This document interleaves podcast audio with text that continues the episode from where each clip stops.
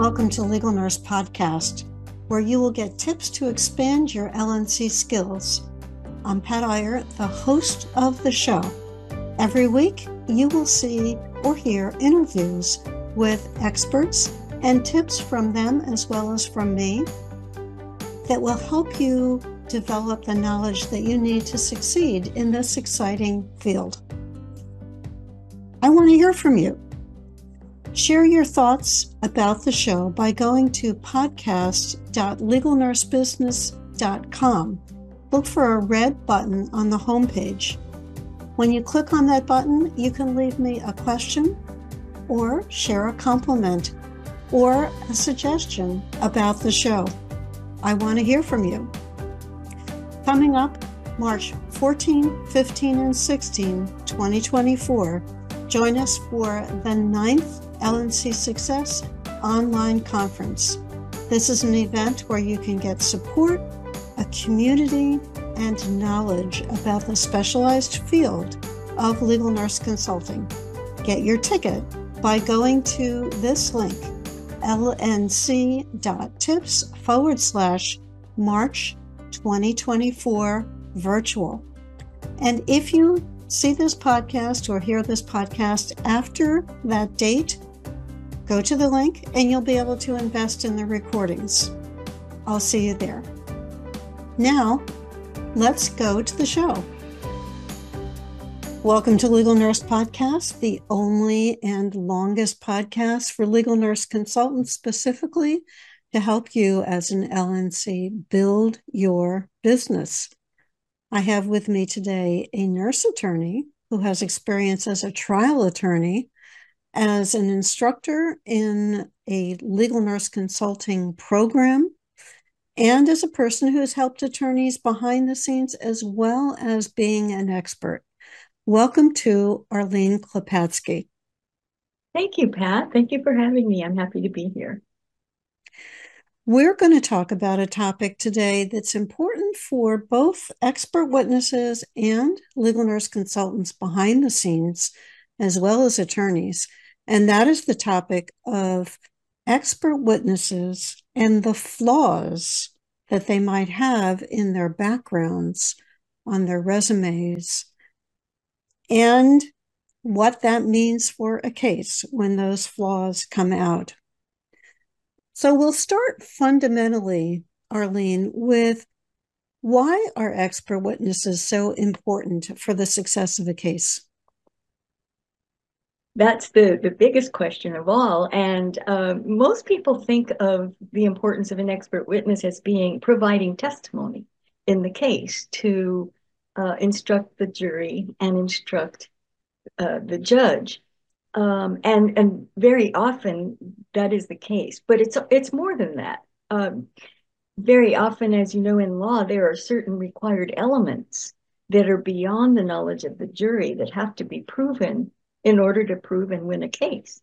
And that's where uh, attorneys need uh, knowledgeable and competent expert witnesses to provide those pieces. An example that would be a standard of care witness in a medical malpractice case. That could be a nurse.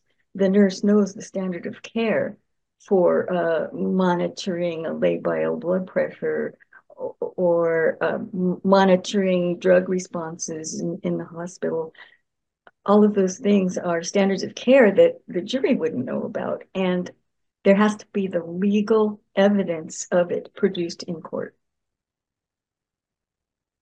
So you've highlighted the importance in terms of being a liability expert.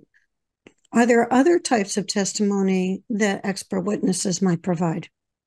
Yes. Um, it could be something like uh, accident reconstruction uh, that sometimes comes down to liability as well. But um, the jury has to understand really what happened in a certain situation. Um, maybe they can relate to medical care, but maybe they can't relate to a machine malfunctioning and uh, causing harm to someone, or they can't relate to why something fell off a bridge on a freeway, uh, looking at the welds and things like that. So they're often scientific or technical issues that are beyond the knowledge of the jury. And it just explains to the jury how this can happen. Other areas are uh, damages. Nurses can often offer evidence as well, uh, especially with respect to damages. Um, life care planners can offer, uh, uh, can they, they can value a case and, and say how much uh, the case is worth and actually provide testimony on that. They can also uh, look at um, future cost projections and other issues that come up. The uh, an economist can then come in and say what that money is going to be worth in in future dollars. Um, let's see, there are, there are many many other areas that that experts help in, and um, anything that's out of the knowledge of the jury and is important to the case. It becomes critical then, from what you're saying, that that expert have impeccable credentials, no flaws in his or her background that the other side could exploit. Can you tell us about the process of figuring out if any of those holes exist? Yes, it's very important to find them because that is a, a good avenue for winning one's own case. You, you want to be able to discredit the expert in the eyes of the jury. You don't want them really to believe all of the things that they're saying. And very often, especially in LNC, can find holes that indicate that they aren't really what they're saying they are, or they haven't done the background work that they said they've done, or they don't have the certifications, or their licensure has lapsed. Um, there is uh, research of publications that experts have um, have out there that could actually provide inconsistent inconsistent information. Mm-hmm. mm-hmm. Yes, and I know from having spent 20 years testifying as a liability expert for medical surgical cases that there were times that when I was being deposed, the opposing counsel would ask me about my publications. Were any of my publications related to the issues in the case? Which ones? Would I please give them a copy of my books that related to the publications, which I would very nicely say they're available from the publisher. You're more than welcome to buy it, but I am not going to supply it to you. Well, could you photocopy chapters for me? No, I cannot do that because that would violate the copyright clearance laws, and I'm not permitted to photocopy chapters for you. You can buy it from the publisher. And that usually ended the discussion. Yes. So, from the perspective of the role of the expert, we talked about that person providing information that will help the jury understand some of the more technical aspects of the case. We talked about the fact that it's important to get those flaws identified. Do you only focus on opposing experts, or do you do the same kind of vetting for experts that the attorney on your side of the case is interested in retaining?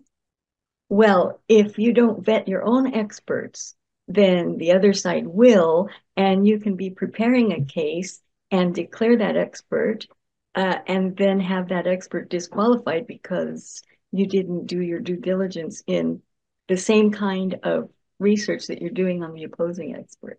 So it's very important to do the same level of research on your own experts. Can you share a story about an expert who had a flaw that came out in the process of vetting the expert, or worse, actually testifying? Yes. Um, there was a nurse expert who, when I um, looked up her license, I found that uh, she had been sanctioned for insurance fraud when she worked for her husband's office. And that is something that is consistent with dishonesty, fraud, lying, uh, not to a person not to be believed. So that was really important information for the opposing uh, attorney to know, and I believe he pulled her. And if they pull the expert too late, uh, they can be left without an expert. And when that happens, sometimes the case is dismissed. Mm. It's that important. You make me think about a woman who was on the other side of the case. I was the defense expert, she was the plaintiff expert. And she had a chronic illness that she referred to when she was deposed that prevented her from working consistently full time. She had multiple sclerosis. And the attorney wanted to know if she was working at the time of the incident, which involved a patient who fell in the hospital. So he contacted the Board of Nursing, and the Board of Nursing said, um, Yes, she was working, but would you like to know about when we sanctioned her? Oh, yes, do tell, he said. It turned out that her husband was a physician, and she got a hold of his prescription pad this was many years ago before prescriptions were filed electronically to pharmacies. And she was writing herself prescriptions for Xanax. She did that 23 times. And that caused her license to be sanctioned because of illegally prescribing herself this medication. When the case went to trial, the attorney who hired her, who knew nothing about this, by the way, until the trial began, tried to prevent the jury from hearing about her misuse of the prescription pad. And the judge said and ruled that her activities were germane to whether the jury would give her credence. So they allowed the jury to find out about the prescription use and misuse. That definitely and, goes to credibility. I agree. Oh, yeah. Um, and it turned out that that was a case that the defense won. Now, there were many other factors that led to that defense victory, but one of them was that the jury didn't believe in anything that this expert said. They looked down on her for what she had gotten involved in, her drug taking and forging her husband's signature on the prescription pads was something that they considered when they evaluated her credibility. Absolutely. That's a perfect example. Yeah. Yes. Oof. Let's talk about when you're looking for information, and I know you touched on it lightly before, but I'd like to go into it in a little bit more depth you're looking for information about an expert, what are some of the sources that the LNC and the attorney should be considering? I've given you the Board of Nursing example, but I'm sure there's many others. Before we continue with the show, I'd like to share this special announcement with you.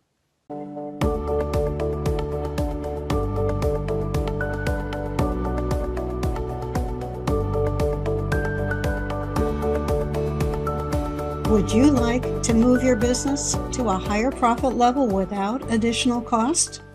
I am pleased to introduce to you a certified financial planner who is one of the speakers at our March 14, 15, and 16, 2024 LNC Success Online Conference. This is Karen Powell. Karen, please tell our viewer what are some of the things that you're going to be talking about during your conference session? Gladly.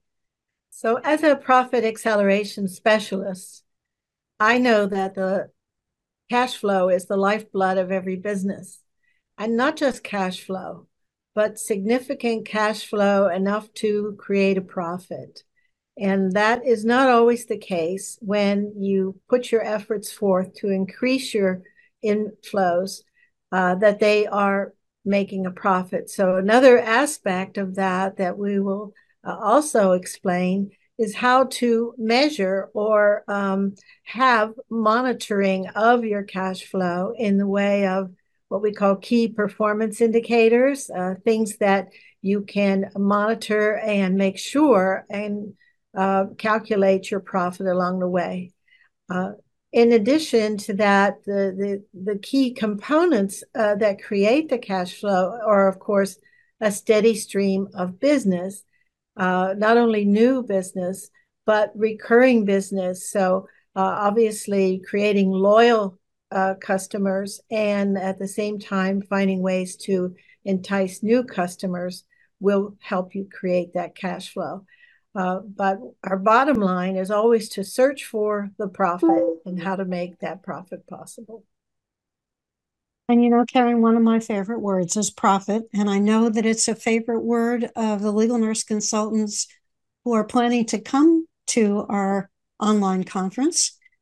It's important to sign up now when you see this video in the link below, which is lnc.tips forward slash March 2024 virtual. If you see this video after the conference is over, we will have the recordings available to you.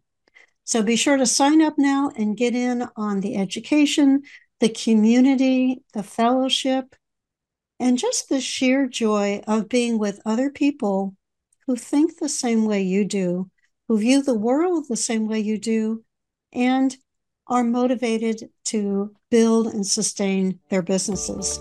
I'll see you at the conference.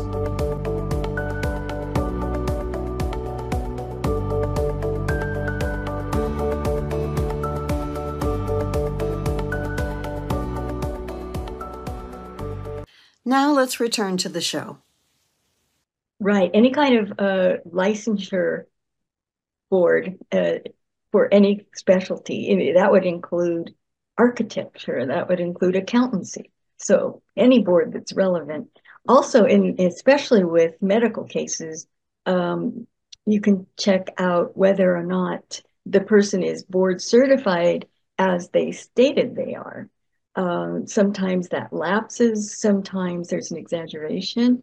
Um, there was a, a, case I can remember where uh, the expert had on his resume that he was an engineer and that he worked as an engineer.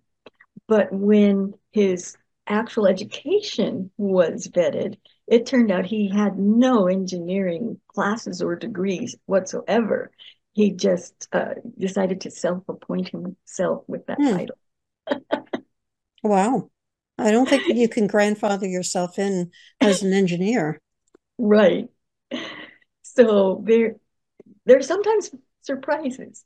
So what an uh, LNC can do is vet the education, vet the licensure, vet board certification, vet um, previous workplaces or current workplaces. Um, does that person have a reputation for being difficult to work with? That's a red flag with an expert. Maybe not so much with the um, credibility or criminal issues or whatever, but if there's an expert that's difficult to work with, that's a red flag because they might decide to take it away on their own on the stand, and you have, always have to watch for that. Mm-hmm. Um, mm-hmm. So just looking at how they've uh, any problems they've had at work that helps too. You know, as you're talking about the sources, Arlene, I'm thinking about a couple of things. There was a physician that we were interested in referring to a client as an expert witness. And I did a search on his name and I found out that he had been put in jail for a period because he stopped paying child support. And it had nothing to do with his academic credentials, but I found it in just a few minutes on Google. So I knew that opposing counsel could find it um, another situation, not with an expert, but my husband was complaining of back pain, and he wanted me, Pat, check out this physical therapy doctor. You know, what can you find out about him? And I did a search and I found out that he and his partner had been sanctioned by the government for Medicare fraud. They had to pay $1.7 million because they were ordering unnecessary urine tests on people who had physical therapy problems.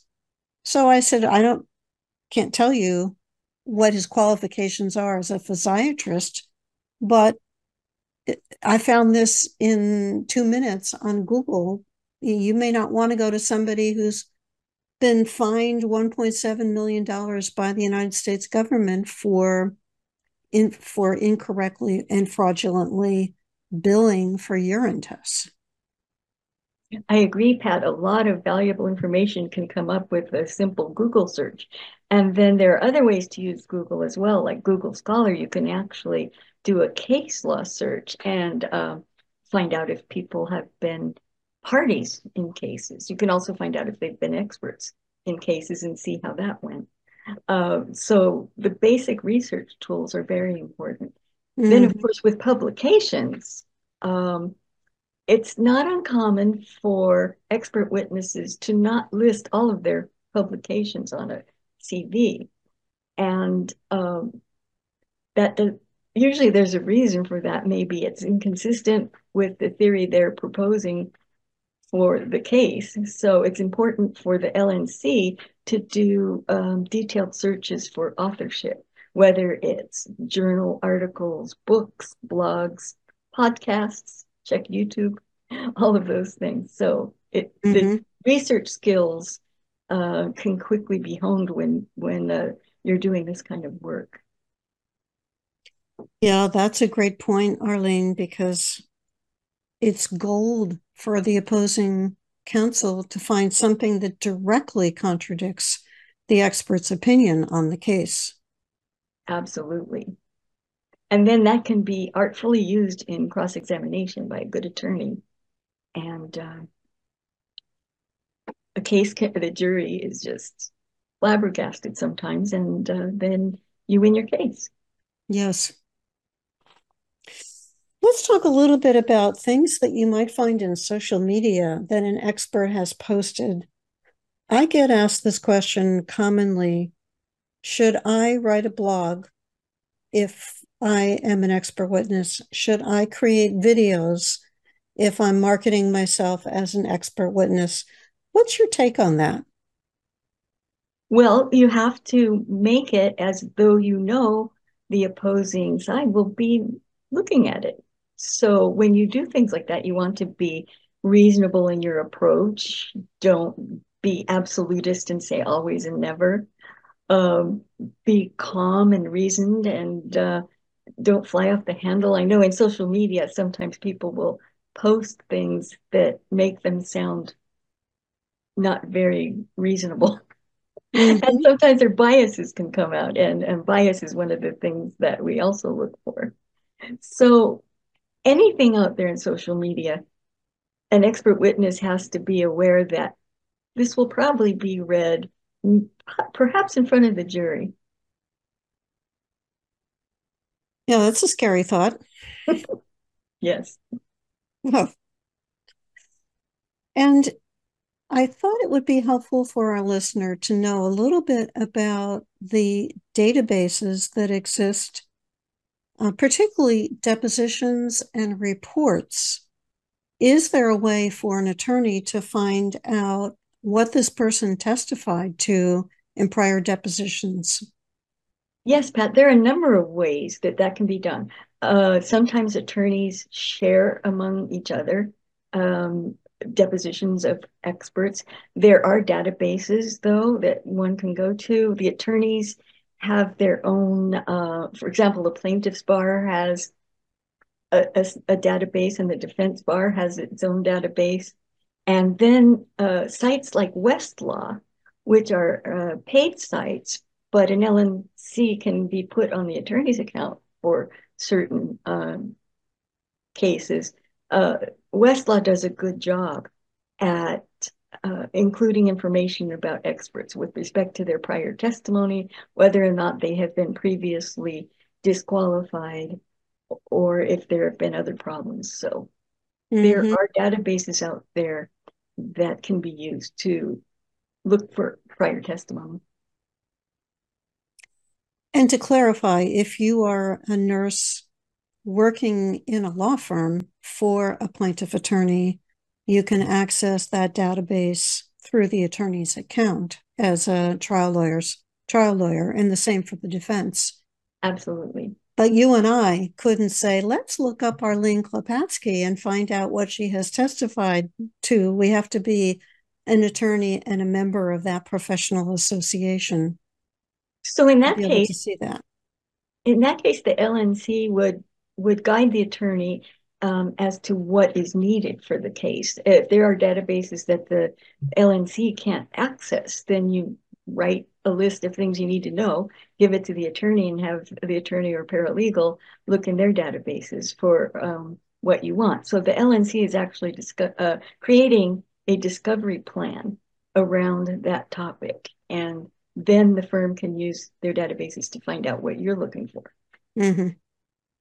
All right. Yeah, that's an important distinction. I have seen a member of the plaintiff bar, a man who was for many years in charge of recruiting attorneys to share their transcripts and reports. And he would stand with me and say, All right, Pat, let's look you up. Oh, well, let's see. You're in here for seven searches, and here are the cases. And I would look over his shoulder and, Oh, yeah, I remember that one. And I remember that one. And, but I couldn't have gone into that database myself, even as the expert, to find out what was stored there. But that's an important point when one is an expert witness um, to know that depositions are going to be shared among attorneys and the opposing counsel will have read your depositions in previous cases. Yes, if they're thorough, and most of them are. Yes. I know you contributed a chapter to my book on medical record analysis, a guide for attorneys by expert LNCs, and it relates to what we're talking about today. Can you tell our listener what you included in that chapter? Yes, Pat. I uh, included uh, in, in, greater detail than this podcast uh, covers, but it, it starts with why use an expert witness in the first place. And then it talks about how to vet them. And uh, I go into all of the various topics that uh, one can research and uh, talks about social media, how to research bias, how to look for skeletons in the closet, uh, how to look for publications. And in fact, um, with respect to that, I included quite a, an extensive appendix on various uh, searches to do to look for authorship. There, it might be, like I said before, that uh, an expert is trying to hide one of the publications that may not be helpful to the particular case. But with the sites that I have included, I think a pretty comprehensive search can be done. Nobody will escape Arlene, that's for sure. Well, somebody asked me one day, well, we shouldn't list, uh, as an expert themselves, we shouldn't list our publications on our our CVs because they will be read, they will be scrutinized. And I said, uh, it's my opinion that they will be found anyway. And why make it uh, suspicious that you didn't want to include that one. and if you always have in mind when you're writing to be reasonable and uh, measured in what you say, and always have a reason for the opinion that you're stating, then you can explain it in the courtroom. Yes. And you want to establish that your credibility and authority by documenting your publications. I agree. So I'm in favor of uh, documenting those. I think it is very impressive. And speaking of resumes and CVs, you and I are teaching a program at our upcoming conference, which is taking place March 14, 15, and 16, 2024. Oh, yeah. We'll be doing a session together. And if you see this podcast after that, we will have the recordings available so that you can get all of the content from the conference. What are you planning to cover during that session, Arlene? Well, we're going to focus on resumes and CVs as part of um, vetting the expert witness. Uh, the participant will learn how to spot red flags or landmines in the, the CV and uh, it can that can be very valuable as a start for discrediting or having the the expert disqualified. Yeah, that's um, a critical step. And we talked just a few minutes ago about trying to conceal information from a CV or resume. In this session, I'll be sharing information on how you can structure your CV to make it look attractive so it's not immediately rejected because of formatting issues. And you'll delve more into the content Absolutely. of what's on that document and how critical it is that you read that carefully and look for the flaws in that document. There might not be any, but oh, I have seen so many that do have flaws in them that immediately made me as a independent contractor not to want to supply that person as an expert because of the problems that I saw in their CV or resume. That's a great point. Yes. And one just isn't always sensitive to the issues that uh, will come up in a trial. And uh, it is important to get this specialized knowledge so you have an advantage yes. when it comes to uh, providing your CV. Well, be sure to sign up for the conference at the link right below this video, which is lnc.tips forward slash March 2024 virtual. And we will love, we would love to have you attend the conference, enjoy the support, the community, the camaraderie, and the knowledge that comes along with being part of a conference specifically for legal nurse consultants.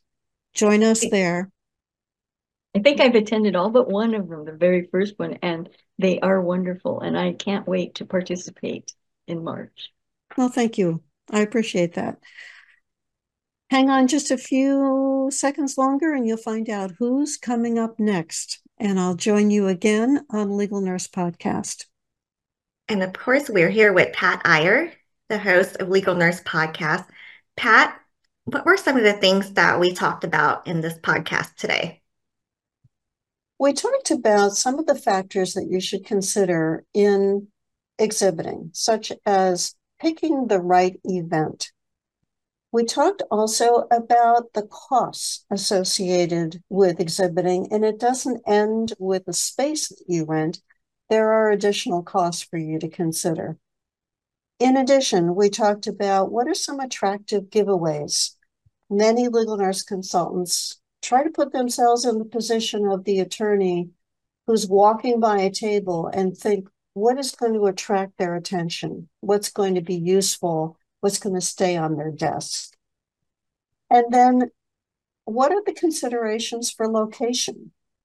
Should you be determining is this an event that you can drive to, or is this an event that you have to fly to? And how does that affect your planning? As well as if it's a one day event, what should you be keeping in mind as you're exhibiting versus a multi day. We covered all of these topics in the podcast. Coming up next on Legal Nurse Podcast. Hope you come back and join us for that show. I hope you enjoyed this episode.